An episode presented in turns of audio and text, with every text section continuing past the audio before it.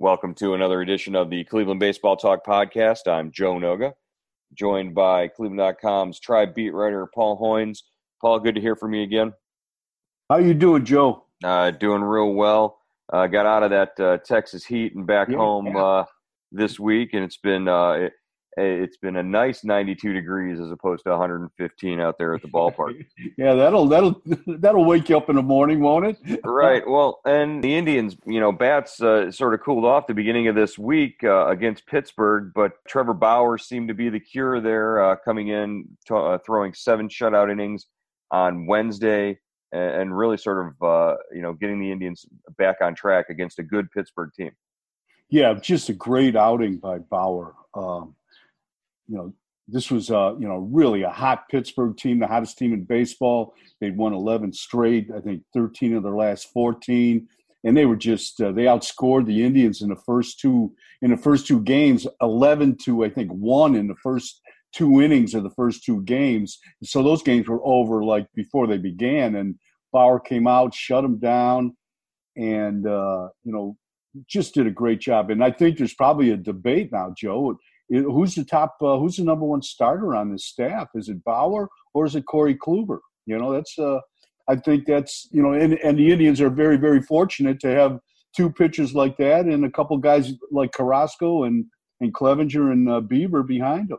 Yeah that's a it's a it's a luxury to be able to to think about you know the possibility of if the playoffs started tomorrow would you start trevor bauer on the road in boston or houston and and be able to bring back Corey Kluber maybe in Game Three for for a game at uh, at Progressive Field. That that that's a of a very real possibility. Yeah, definitely. I think you know, with especially with Kluber, you know, he's told reporters he's trying to uh, get his mechanics uh, fine tuned. He's he's fallen into some bad habits, and uh, maybe because of that sore knee, or just because of uh, you know how he had to try to pitch around it.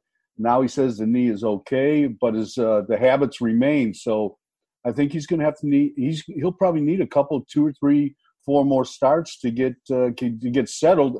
That providing you know he he's healthy.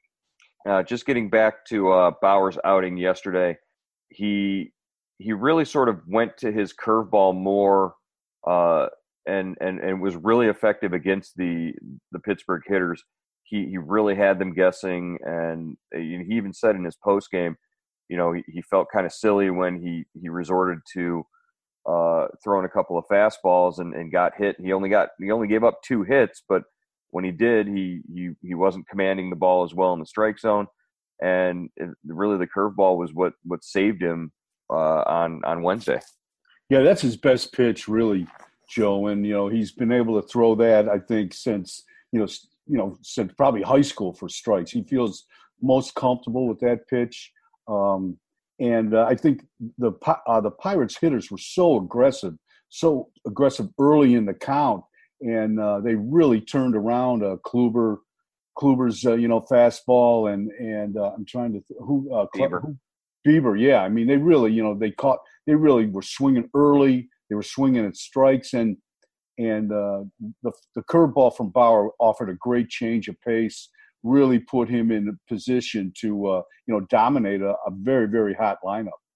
And the other uh, big development out of Wednesday's game was the use of the two new additions in the bullpen. Adam Cimber came in in the uh, eighth inning after Bauer had given up a leadoff hit uh, Cimber gave up a single and then got a ground ball double play, which is what he's there for the the submarine delivery and the the the, the high ground ball rate. Uh, he got a ground ball double play, and then Francona went to uh, Brad Hand, the lefty, came out, faced two consecutive lefties in the in the ninth inning. Actually, got the last out of the eighth, and then uh, well, one, two, three, ninth, picked up his first save as an Indian yeah, that was uh, you know that's just like they drew it up. I'm sure when they made this trade, when they you know they sent Mejia to uh, San Diego for those two guys. Uh, you know, we see you know kind of an emerging maybe setup guy in uh, in Cimber, uh, definitely a matchup guy against right-handers, and then you've got Hand coming in, and I think three of the four guys he retired were lefties, so that lineup set up perfectly for him.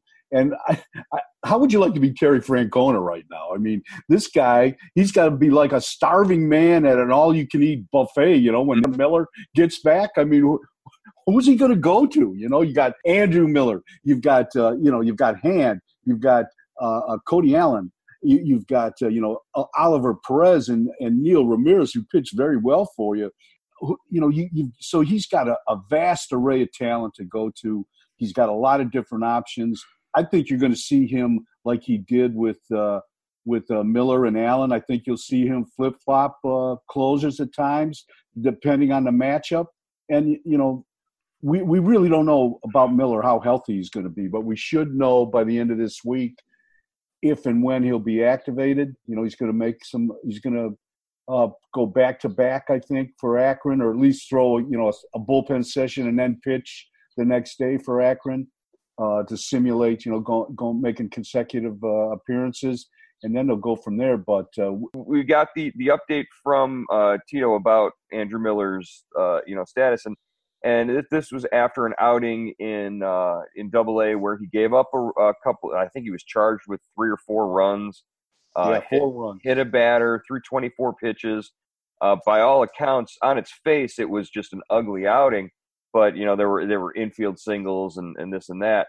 And and Tito's reaction was sort of you know hey if we get this guy going and rolling over the next two months nobody's going to care that he gave up uh, you know three four runs in a double A game in in late July. And that that really was sort of the the pervasive you know attitude there in, in, in that update was you know hey this is no big deal. Let's he's he's healthy and that's the most important thing yeah, that's the key, and and in, in, all rehabs, you know, when a big leaguer goes to the uh, to the minors for a rehab, he doesn't want to be here, he'd be there, and most of the time, you know, the stats uh, uh, portray that. And uh, as long, like you said, Joe, as long as he's healthy, that's that's what he's there for. He's there to get healthy. He's there to get his timing down, his work in, and then uh, you know, then to get to the big leagues, and then you turn it back on. But you know, I don't think results really matter on on Miller's rehab or really any big leaguer's rehab. They they just want to make sure that he's healthy, he can play, you know, he can post up when they need him, and you, you go from there. All right, another uh, you know big league bat that's uh, down in the minors right now for the Indians. Uh, Yandy Diaz made a brief appearance over the weekend in Texas, and uh, I believe the first game against Pittsburgh uh, when they got back to Cleveland. Uh, hit 500, hit the hit the snot out of the ball when he was in there. Um, but but he's the first man out uh, when when they needed to activate a, a, starter in Shane Bieber for for the the series in Pittsburgh. Where is Yandy Diaz right now in the hierarchy of things in the in the Indians' plans? Is he in the Indians' plans, or or is he uh, you know most likely to be traded at the trade deadline? Uh, in order to get a return on on something you know for the for the for the outfield. Yeah, you know, I don't know. You know, I think this is a guy that you know obviously can hit hit in the big leagues. I you know, I worry about him because he seems to be a one dimensional hitter. You know, he goes to right field, he hits the hits the ball up the middle, goes to right field. It seems like you could defense him, uh, and uh, he they tried to get him to, you know, the launch angle revolution has not uh, reached uh, Yandy yet, I don't think. Mm-hmm. And uh, uh, they, they're trying to get him to turn on the ball more. They think he will, but this guy isn't like 21, 22 years old. This guy's, I think he's 25, 26, around right around there. So I, I don't know what he's, what his future is, but he can certainly hit. Um, he would like, you know, I, I'm encouraged that they're giving him some looks at first base He's playing third base now, mostly in Columbus. Um, but I, you know, I, I wonder why why bring the guy up for like four games. You know, I, I that that I, that was curious to me, and I don't know if it was a showcase or not. But I, I would certainly think he'd get people's attention, other teams' attention. The way he swings a bat, you know, he's got a big league body. He looks like uh, oh. you know Mr. Mr. Olympia. You know, so I, I you know, so I, I think this is a, a, an interesting guy. I don't think uh, you don't want to. They don't want to make another uh, Jesus Aguilar type mistake on this guy, though. So, you know, and but they played him all over the diamond. I don't know where this guy played, Joe. Well, what, what, do you think? And and Terry Francona said, you know, they probably did him a disservice last year by moving him around as much as they did. So he said that it's either going to be, uh, you know, first base or third base. He actually, uh, Tito said in Texas that when Yandy first uh, arrived this year, uh, that he said the the coaches down in AAA had had thought that he was really taking to first base, which I thought was kind of interesting. If you've got you know Yonder Alonso and yeah and Edwin Encarnacion both sort of you know locking that position up for the next couple of seasons here, uh, why you would be in you know trying to make it. And, and, again, your need is right field. Your need is the outfield right now. It's right. not uh, it's not first base, but uh, apparently that's where Francona thinks that Yandy's you know best suited. So.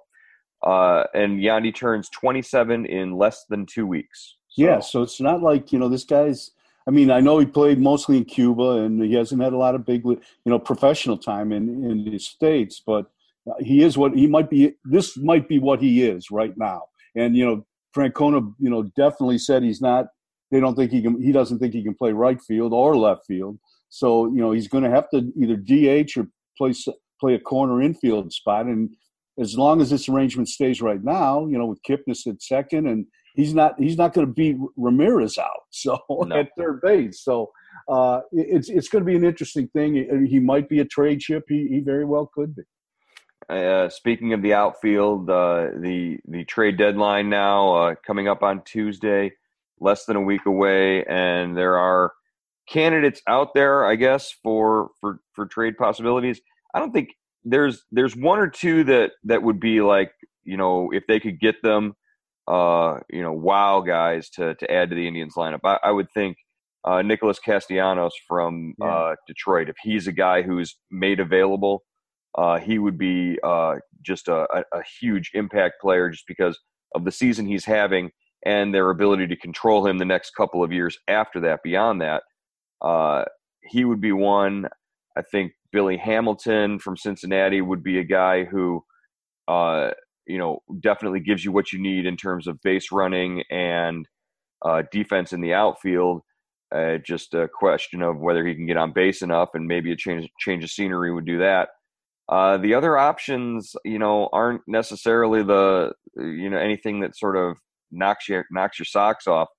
Uh, Adam Jones is the guy that's most commonly talked about, right? But but he's you know, comes with a $17 million price tag and, or, or part of that, which they're willing to pay. They've shown that they've, they've been willing, you know, with Jay Bruce, they were willing to do it. But is he going to hit enough? And, and really he's, he's lost a step in the outfield. And you've already got, uh, you know, an, an aging part-time outfielder in, in Rajai Davis. Uh, and the same could be said for Curtis Granderson. He's another guy who they were, right. talking about. So, uh, you know, of the options, what do you think is out there, and, and what would you think they would have to give up in order to get one of those, you know, more attractive uh, options yeah. out there and right? You know, I, I like out of all of those guys you, you talked about was is Castellanos, but he's he's a right fielder, right? So right. I, mm-hmm. I, guess you know you'd still have to uh, mix and match in center field, but at least you you'd have a right-handed hitter that you could hit, you know, third, fourth, fifth, sixth, somewhere in the middle of the lineup. And he's, you know, like you said, I think he's He's he's not a free agent till 2020. So yeah, that, that's an attractive guy to me. But you know, they tried to make a deal with uh, Detroit last year for J.D. Martinez, mm-hmm. but they just couldn't. You know, they couldn't. Uh, they couldn't uh, settle on uh, you know what what it was. Uh, you know, Detroit really wanted, and he they he ended up going to Arizona. I think it's tough for the Indians in their position to make deals in, in the Central right now. They're going to right. Held up by the by the teams, and rightfully so. I, they don't want this guy. I'm sure they don't want to see Castellanos for the next. Detroit doesn't for the next two or three years coming in and you know beating the Tigers without you know extracting their uh, pound of flesh from the Indians. Right, and it goes both ways there. I mean, you don't want to have Yandy Diaz racking up numbers and and uh, exactly Adam Plutko winning ball games against you for the next you know could be five years for you know Plutko. It's that would be uh, a tough call. But hey, here's what makes Castellanos really intriguing to me. He also plays third base. So yeah, in a right, pinch, right. in a pinch, you know, or in a in one of those you know late late moves or whatever, you move him to third, you move uh, Ramirez to second, and put Kipnis back in center field. We got the Kipnis center field option again, Paul. Everybody's yeah. favorite option. Yeah. You know, uh, there's another guy that, that I was looking at. Leonys Martin from the Tigers, the center mm-hmm. fielder. Martin, I mean, yeah. Mm-hmm. Martin, yeah. Uh, I mean, he, maybe he's a you know a guy that you know he's been around. Uh, you know, he played with Texas. I think he played with Seattle, and and uh, he he might be a guy that could help. I don't know what kind of center fielder he, he is though. I, I, I think he's hit pretty well. He's, he's hit, hit, pretty. He's well. hit really well this year, actually. Um, and yeah, he's not necessarily he, he's not Billy Hamilton, but he's also not Adam Jones. So yeah, you know, he's probably falls somewhere in between the two of those in terms of what you'd be giving up uh, to play center field. Uh, so yeah, there's. What do you think the likelihood that they make some sort of move and that it it comes you know anytime before that that trade deadline or do they wait until the non-waiver because if if you don't if don't forget the indians are sitting about sixth right now on the waiver uh, list which means they can block any you know waiver trades to the top contenders houston boston new york uh, and they're in pretty good position to to you know sneak one of their sneak a deal by if they have to yeah, I, I, think I definitely think they're going to do something. You know, they need to do something. The outfield, you know, is is is outside of Brantley is too much of a mishmash right now. And I, you know, I've you know, and we saw Francona take a, a very similar outfield uh, to Game Seven of the uh, the World Series in 2016. But I think if they can get a steady influence like a Jay Bruce, hopefully a right-handed hitting Jay Bruce like they did last year, I think that would uh, make things much more smoother in the clubhouse and, and it'd be a much easier to manage for uh, Francona. So I definitely think they'll make a deal. Uh, and I, I think, you know, everyone says it's tough to make deals after, you know, July 31st. And, you know, you have to get waivers. That adds another layer to the complexity of it. But if you want to make a deal, you can usually make a deal. And I think, you know, so I think before August 31st, we're going to have the, the Indians are going to have a new new outfielder, somebody either in center field or right field. All right. Uh, as we head towards that August 31st, or I'm sorry, before that July 31st deadline, uh, the Indians are going to be getting back into the Central. Uh, they're they're taking on Detroit uh, again this weekend. Uh, they they have Detroit, Minnesota. Uh, LA comes to town, and then they've got the White Sox. It, it, it's it's a time when they can really get sort of back on track uh, after a, an up and down couple of weeks here coming out of the break. Yeah, definitely. They're back in their weight class. You know, what are they? What are they? Ten and three against Detroit. They're you know Minnesota is giving them a run. You know, the Twins are six and three against them, and uh, I'm looking here. The White Sox and the, and the Indians are eight and two against the White Sox. So you know, this is this is the you know the, this is where they they kind of make their money here. This is where they put the division away. You know, this is where they dominate, and uh, you know, it, it, like you said, Joe, it's probably time to make a move here and and just stretch this thing out. But we've been, you know, we've seen it go what all the lead go all the way to about 11 and a half, but then it always kind of creeps back. You know, I would really like to see the, the Twins kind of you know put it together and push this team and just see what the Indians are capable of doing. Because right now, I think they know they have this thing won, and you know it's I I, I you know. You, you, you, to me, I, I get a sense of urgency from this team like every three or four games. I don't get that consistent buzz from a team that is is trying is really wants to play its best every night. You know, it, it, you get that from a couple players, but I, you know, I, I just think it's human nature that, you know, when you've got a big lead and the whole division is rebuilding except for you and maybe the Twins, I, you know, you you can, you know, you're not looking over your shoulder every day, and you've got to have a, a sense of urgency. You've got to play scared sometimes, and uh, I, I don't feel that from this club. Well, last season through 101 games, the Indians were 56 and 45. This year they're 55 and 46. So there's still plenty of time for a 22 game winning streak. Plenty of time for a 22 game winning streak and this team to, to flip the switch and, and go on a run. Uh, again, we don't. Uh, you don't want to rely on a 22 game winning streak, but yeah, that's not going to. What what happened once in a hundred years? yeah, something like that. So, all right, Paul. Uh, safe travels to Detroit and Minnesota this week, and we will be in touch to to get an update next week uh, about this time. Okay, Joe. Thanks, buddy.